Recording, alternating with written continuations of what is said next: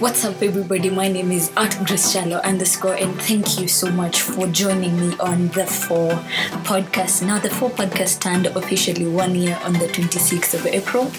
That was last month, and to be very honest, when the day started, I wanted to cry.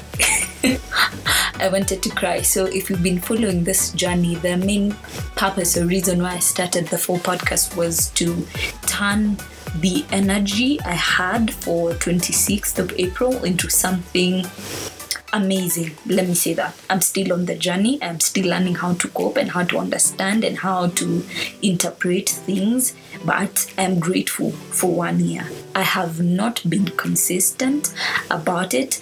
I have not been able to move past what I wanted or what I had envisioned, but I'm taking the challenge. I have a very demanding job currently, and I have a hard time and I struggle with consistency a lot of times and a lot of self doubt. But I am personally taking it as a challenge to push myself because I've been consuming a lot, I've been reading and researching, and I think it's time to just put out who I am and find a direction, or the direction will somehow become clear with time.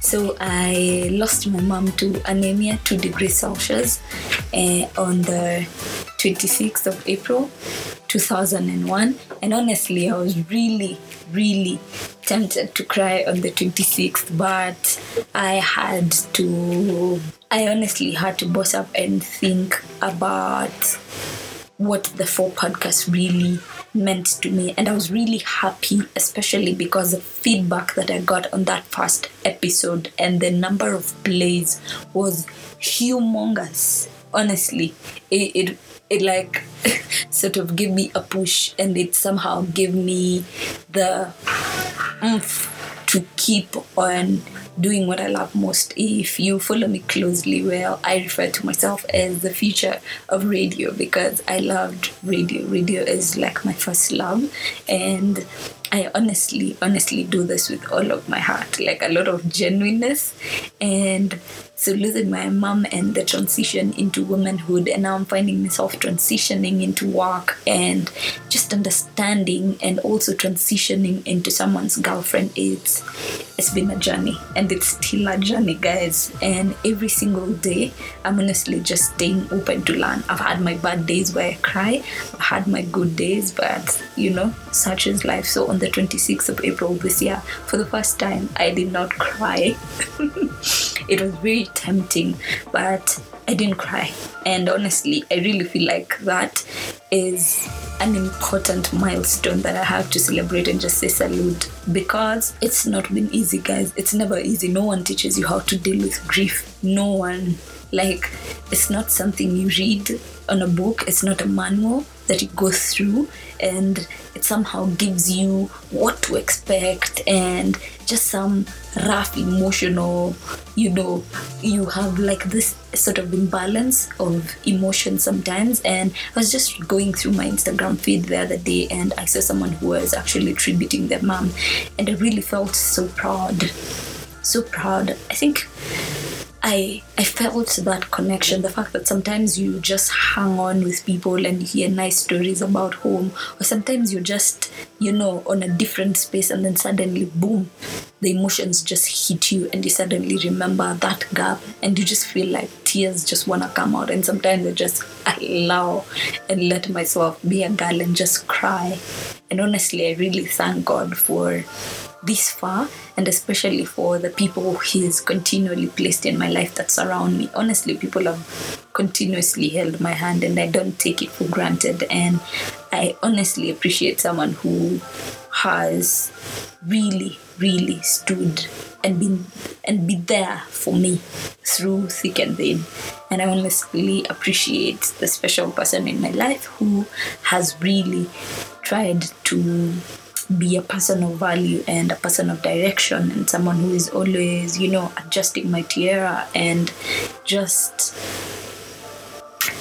just helping me. Honestly, there are those days that you're gonna have to lose your tiara, and it's not an easy thing, but I really thank God and I pray that you also find someone who will adjust yours and someone who will remind you of your value, of your worth, and every day and make you look forward to two days with them just holding your hand, even if things are as dark as can be, you will find light.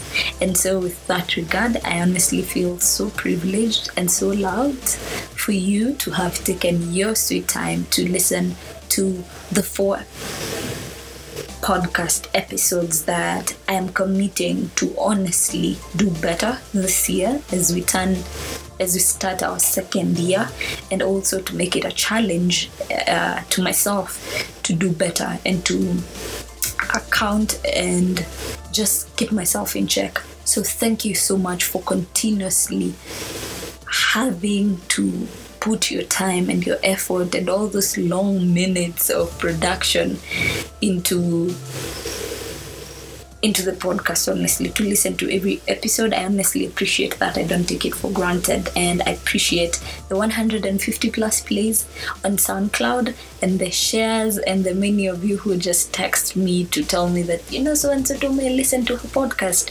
Yeah i do. But hey your cousin has a nice voice so i try guys i try those comments gas me up everybody needs gassing once in a while. And today I was just listening to a nice podcast by a lady called Karen Dumia.